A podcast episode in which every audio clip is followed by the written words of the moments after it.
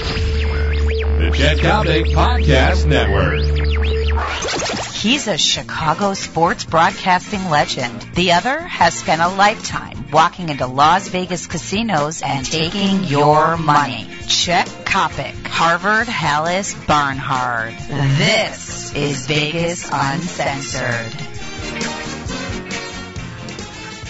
All right, point spread players, you have come to the right place. The corner of Coppock and Barnhart, Chet Coppock in Chicago, joined by the pride and joy of Las Vegas Boulevard, Harvard Hollis Barnhart. You want to take down your man. You want to understand the green felt. And believe me, you have come to the right place. We're brought to you by the marvelous people at Jiffy Lube. Whatever you're thinking about regarding your car, remember, Jiffy Lube is the place.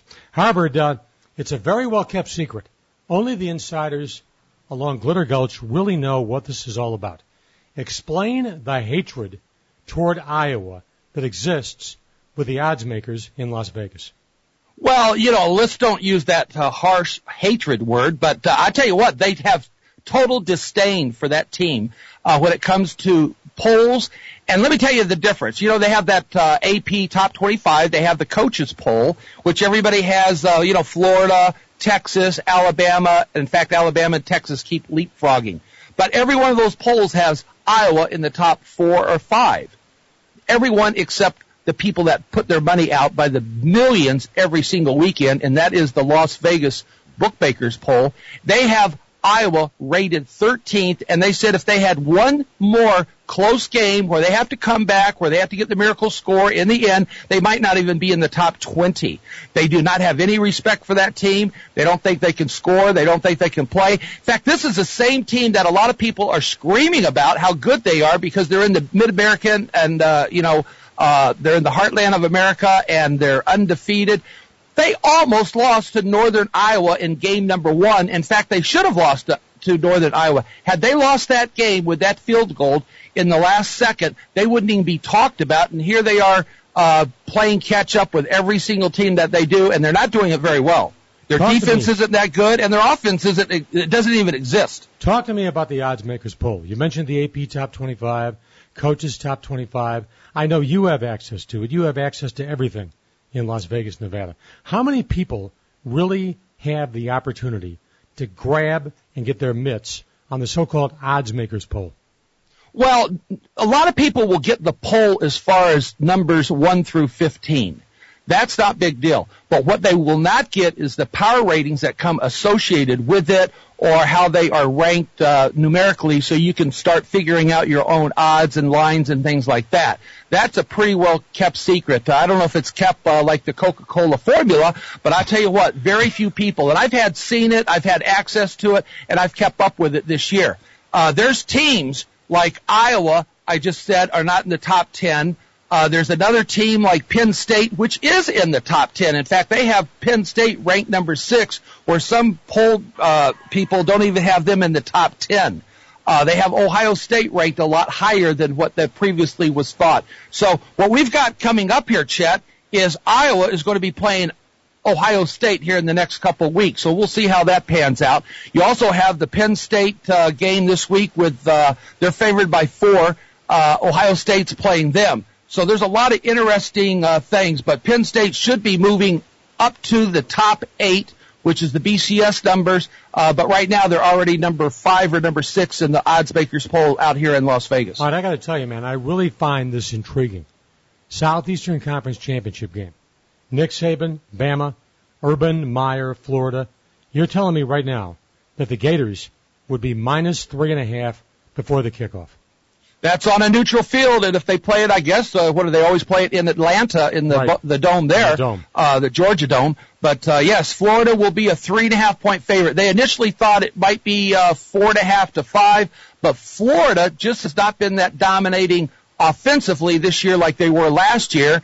And Alabama, while they're dominating themselves, you know, defensively, they're just not doing too well in the offense. But Florida would come out 3.5. We also have some projected bowls here, Chet, just in case everything goes according to normal. And you know it's not going to. In fact, just this week, you've got LSU. They have a chance to really throw a wrench into the equation. They play in Alabama. And if Alabama can't find a way to score, Who knows what LSU can do on any given Saturday?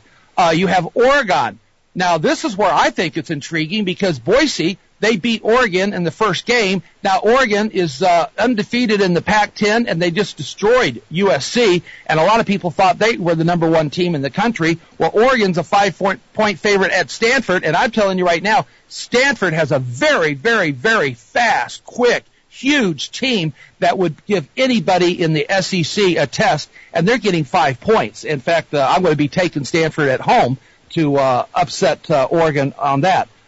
Texas, there's so much talk in the Big 12 because the Big 12 Northern Division, they had the AD talking about the scenario, just how terrible. Missouri can make it all the way to the championship game if this happens and that happens. But let's get past this weekend where we see Oklahoma playing Nebraska, and they're playing in Nebraska. Nebraska should be fired up. They were embarrassed 2 weeks ago by Texas Tech.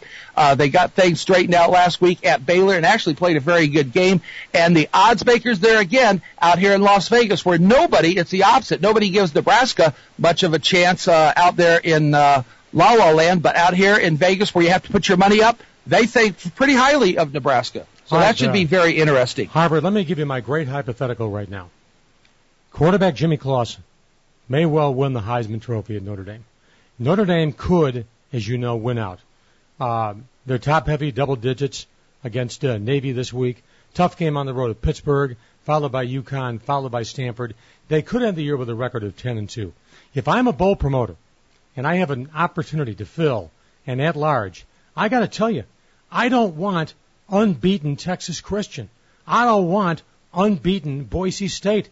I want Clausen and Notre Dame, and I'm going to guess right now that if Notre Dame winds up with a card of 10-2, they'll be about number 8, number 9 in the BCS chart, which means to me they're attractive for one particular reason. The aura of Newt Rockne. Number 2, Irish fans travel big and they spend dough like crazy. Yes, they do travel well. In fact, they used to get sent down to the Sugar Bowl or down to the Orange Bowl when they couldn't find any place else to put them, and absolutely. They would pack the place. Yeah. You're 100% right. But let me tell you something. Since Boise beat Oklahoma in the Fiesta Bowl 2 or 3 years ago, that really put Boise on the map. It's an exciting team, fun to watch. They travel well, and people are in love with this Boise State team because they score a lot of points. But the opposite's true. You're right. Texas Christian, they have no followers. Nobody wants to back TCU. They play hard-nosed defense. But unfortunately, Chet, they're very high up in the RPIs because they beat BYU at BYU. They get to play Utah, which is their biggest game next Saturday, not this Saturday, but the following Saturday. And they've also played a couple other teams that they scored very well against. But I have them projected to go undefeated the rest of the season, so they're not going anywhere. Boise, the only shot they ever will have to lose, I think they're a 15-point favorite at Louisiana Lafayette this week down there. They're not going to lose. They might not cover the spread, but they're not going to lose. And Cincinnati, they get to play Pittsburgh, which I think Pittsburgh is up and coming. They're very, very strong this year. Maybe they could lose. But I don't think Cincinnati, TCU, and Boise are going anywhere. Now, that's going to leave a mess because we know Florida is going to probably play Alabama. One of them aren't going anywhere as far as the BCS game. Texas, they could get run over by the Big 12 championship game. And then Iowa, I don't think they'll be around. So who knows what's going to be in the top 5, but I suspect TCU or Boise or Cincinnati, I think 2 of those 3 teams will be in the top 5. I got to tell you right now, my friend, you have one projection that I find to be really sexy.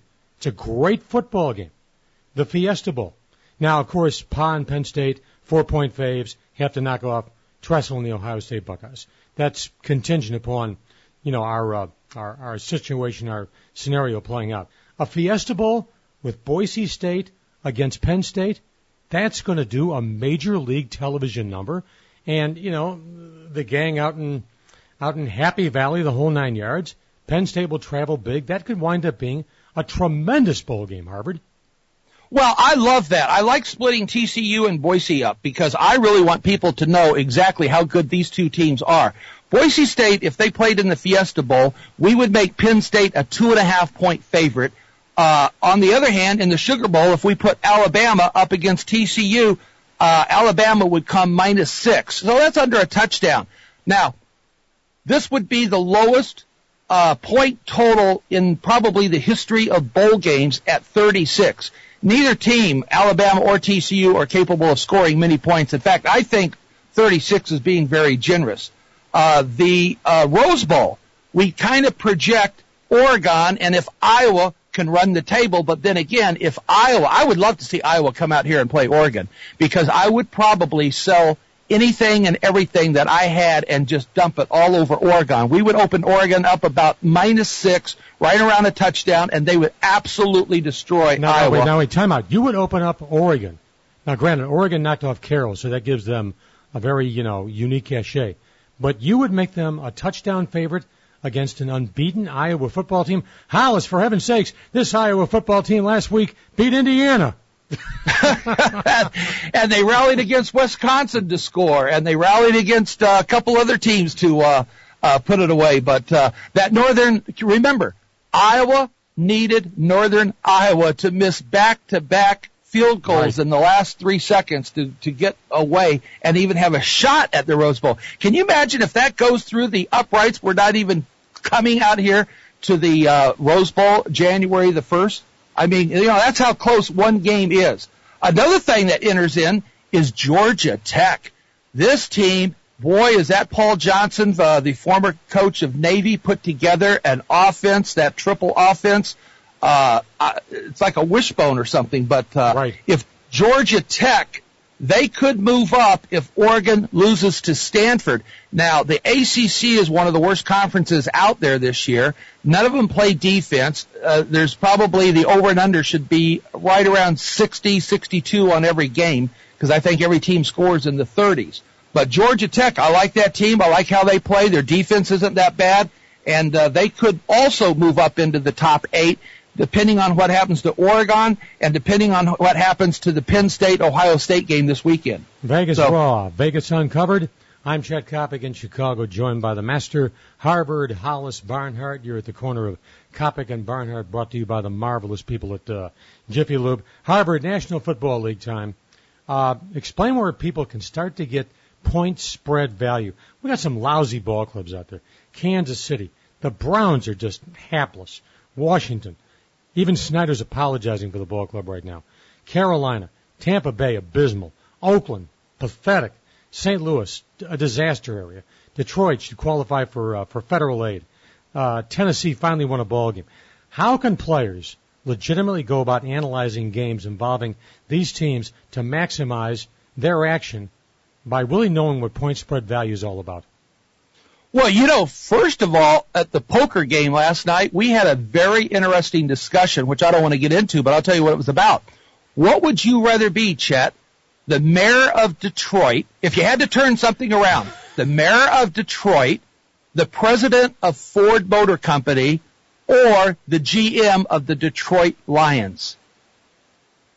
I would probably go with mayor of Detroit, because things have been so bad for so long. You're going to get about a 3-year mulligan. Well, I'm just saying, that's how bad that city is. And they lose to St. Louis last week. I couldn't believe that one. I thought at least they had a shot the way they played, to beat St. Louis Rams. But here's what I'm saying. What you have to do when you're starting to play these bad teams is the odds makers in Vegas knows that nobody wants to bet on a bad team. It's just not sexy to sit there and say, can you imagine somebody coming up to you and say, who'd you bet? You say, well, I bet the Redskins and parlayed them with the Browns. Well, that sounds horrible unless you realize that Washington's getting 14.5 and the Browns are getting 19.5. Well, then you still don't even want to say that you bet it, even though you might collect on that parlay. But what you have to do is you really have to start taking some positive differentials and things like that. If you noticed, we have a positive differential on Miami Dolphins, who has scored more points than they have allowed.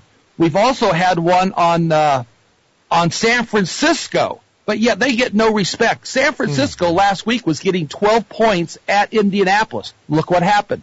They had a couple quick scores. Gore went out for a 70-yard run. Next thing you know, they put 14 points on the board, and they're getting 11 or 12. That's a lot of points. They end up covering the spread. Oakland, though, on the other hand, they've been outscored, outperformed by 150 points this season. So they are not a very good team to bet on. But lumped in the same category with Oakland is Carolina. Carolina has only been outpointed by just 38 points through the first 7 weeks of play, or the first 8 weeks, which is only 5 points per game. But yet this week, that line, when they play New Orleans Saints, is going to be 14, 14 and a half, 15. And I'm telling you right now, people that bet on Carolina taking the double digits will not be wanting to tell their friends that that's who they played, and yet they very easily should get the cover because the Carolina emphasis on running the clock out, running the ball, keeping Breeze off the field. So I think that could be a pretty easy cover. But the odds makers, they keep making the lines higher and higher and higher to attract bettors. Do you remember a time when the Raiders were about Stabler and about Matuzak and about Tatum and about Atkinson? And it was sexy just to bet on the Raiders.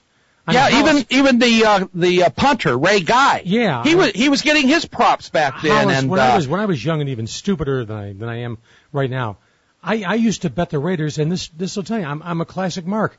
I used to bet the Raiders just to tell people I was betting the Raiders, especially on Monday night. You didn't care what the point spread was, and you know what? Every time the Oakland played on Monday night, the odds makers there would say, oh, they're supposed to be 4.5, make them 7.5. People are late anyway because it's Monday night and it's Oakland. So in other words, once again, no matter how smart you think you are, the house doesn't have to cheat, doesn't have to run a con. It will simply put down a number that is so outrageous and the public will be dumb enough to buy in.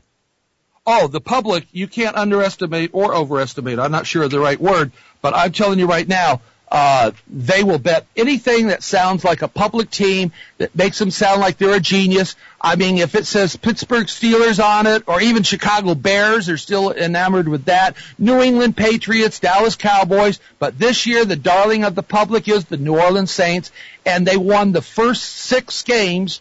They won and covered. Last week, they had it won and covered until at the end, and they ended up losing the spread, but St. Louis still ended up winning. Let me tell you another example of a bad team that you can make money off of for the rest of the year, Chet, that very, very few people will understand why. You ready? Fire. Tennessee Titans. First of all, they had the most difficult schedule right out of the box, starting off with Pittsburgh Steelers. And they've played nothing but strong teams.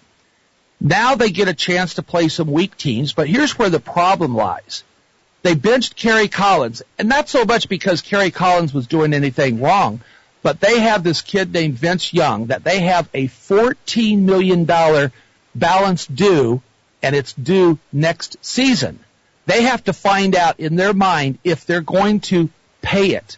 So what they have to do is play every single game from here on out like it's a championship game, because it's a huge investment not only for Tennessee but also for Vince Young, who would like that $14 million. So he's going to play. His teammates are rallying around. They have the leading rusher, the running back in the NFL, averaging 6.9 yards per carry, and they can run the ball. Now they can throw the ball. And they're getting nothing but value. Sexy, sexy teams that will be playing against Tennessee will be laying way, way, way too many points, because everybody's going to think that Fisher and company has written off this season. But on the contrary, they're just now getting the season going. And I suspect that they're going to start making some waves. Just remember last year, I think they were 10-2 at one time or something like that. They were a very good team last year, and not a lot has changed. So look for getting value the rest of the season with this Tennessee Titans squad. My friend, the World Series of Poker, the final table. Talk about the chip leader, and also Phil Ivey, who is, at this point, inch for inch, pound for pound, acknowledged to be the greatest poker player in the world. So help me, Doyle Brunson. Tell me about our chip leader. Tell me about Phil Ivey. Well, first of all, these the November 9, that's what it's called. They're all coming back to Las Vegas this Saturday. They'll be at the Rio Pavilion. They've actually, they're in, if you remember years ago, it used to be one table crowded around Binion's Horseshoe upstairs. In fact, they had to put it in the baccarat pit because they didn't want to give up the craps in the blackjack area. Then there was a time that they actually moved it outside onto Fremont Street, but that was in the middle of July, and you can imagine the 110 degrees under the lights, the cameras, the makeup, and all that. Not only were the players sweating, I think the paint off the cards were melting out here in Las Vegas in July. So they took it over to the Rio. It has grown now to where the final table prize pool for this main event was $61 million. They had 6,500 entries. The final table pool is $27 million that they'll be playing for this Saturday. So they're bringing all nine guys back. ESPN will be filming it, and it will be on air this coming Tuesday, a week from yesterday. So the leader is Darren Moon. What about the shops? Can I, if I'm in Vegas right now, can I bet on the final table? No, you can't bet on people that talk. You can't bet on humans like that. You can bet on horses and you can bet on teams, but you can't bet on individuals. But offshore, what you can do is I've got the odds listed. Darvin Moon, he's a logger from Maryland. He's got 58 million in chips. He is 17 to 10 favorite, which means you have to put up $17 to win $10. Second place is down. Remember, he's at 58 million. Second closest is 34 million. And this guy's a poker pro. He's a 3-to-1 favorite. Ivy's a 4-to-1 favorite and only has 9 million. That shows you how much respect and talent that they have. But keep in mind, let me tell you the most important fact about this final table, Chet. It's where they drew the seating position. In seat one is the chip leader, Darvin Moon, but right to his left, he has to put in his chips and make his decisions first, and in sitting in seat three, Phil Ivey. So that means he gets to act behind Darvin Moon every single hand. And it'll be that way all the way through the finals. So Darvin Moon is at such a huge disadvantage having Phil Ivey sitting to his left. It's incredible, the luck of that draw. And then right behind him is Steve Bigler and Eric Buckman, which are two really, really fine players. So even though you have one guy with 58 million in chips and you have plenty others between 9 and 12 million, you're basically only one or two pots away from tying it up. If I put 9 million in and Moon calls and I win, I have almost 20 million. He's down to 50. If we do that again, I'm now the chip leader. So we're basically two hands from being the chip leader if you're a Phil Ivey, and you can get the other guy to go all in. And Phil knows how to get you to bet your chips. In fact, usually when you're betting first, it's called walking the dog. And Phil's an expert at letting you lead right into his trap. He sets more traps than anybody, but that's why he's Phil Ivey. He loves to bet. He loves to bet big. He's got the most piercing eyes you've ever seen.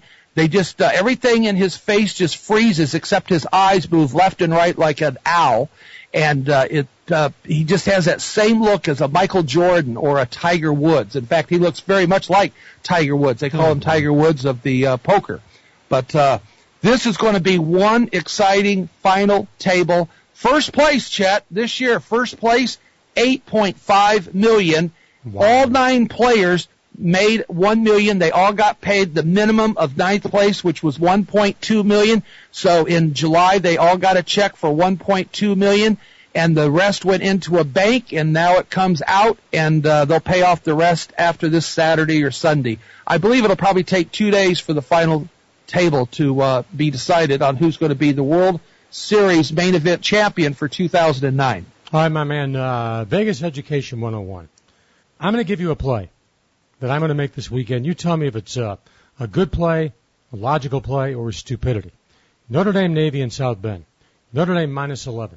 Not going to bet the ball game.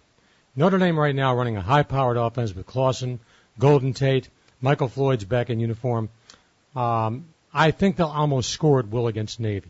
Conversely, Navy always plays Notre Dame tough in South Bend, and they will score, I believe, 21 points. my play in the ball game, forget about the final score. I'm going to bet the over. Logical play or illogical? Well, I personally don't like betting the overs when it comes to a service academy. They are ranked 120th out of 120 teams passing the ball because, one, they never pass the ball. Exactly, Harvard. They haven't passed the ball in 4 years. So how can you be ranked? I think they average 54 yards passing every single game. They did something that's never been done before in the history of football, and that was 2 weeks ago. They ran 100% of every play. Every play was a run. They didn't pass one time in the entire game. They haven't done that since the forward pass was invented. So you're going to find 3 yards and a cloud of dust. But here's the problem. They've got six guys that can run the ball, Chet. And I'm not sure, because what happens, it depends on how far. If you can run over 5 yards per carry, then with each first down, the clock changes, and that affects how the time clock. Yeah. So I'd have to rethink that thing in college football. In pros, when they're running, like let's say Carolina is going to do a lot of running, the clock continues to run even after the first downs. But in college, it's different than that. So I'd have to rechart that. Now, I do like taking the points. Anytime I can get double-digit points with this Navy squad that's truly disciplined, that will run the ball, that's going to play hard-nosed, I like taking. So I would rather see you bet the plus 11. The other thing I'd like to talk about is the same thing holds true for the other service academy, and I think this is our chance for Jiffy Lube and everybody else in America to get behind and rally with our troops and boys now that you brought up Navy. But you know what? This is also a great week. You can't get any better, any more solid of Mid-American as Navy and Notre Dame. But there's also out here Air Force is hosting Army.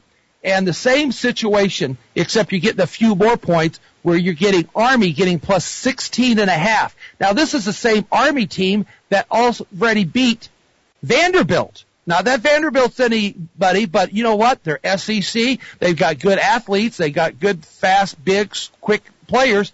And they're getting 16.5 points against a team that also is ranked 119th throwing the ball. So we're going to have a lot of running, and field goals. Nothing but field goals in this Air Force Army game, which will definitely lead the point spreads to be a very pertinent factor in this outcome from a sports betting point of view. So I would say take both underdogs. Take Navy plus the points, and also take Army plus the points over Air Force. And I think we're going to have a couple winners there. Points by players, the gospel according to Harvard Hollis Barnhart. I'm Chet Coppock, and don't forget, we will catch you in 7 big days. Meanwhile, have yourself a fabulous weekend. For Mr. Harvard Hollis Barnhart, this is Chet Coppock saying, points by players, remember, you have been educated by the best.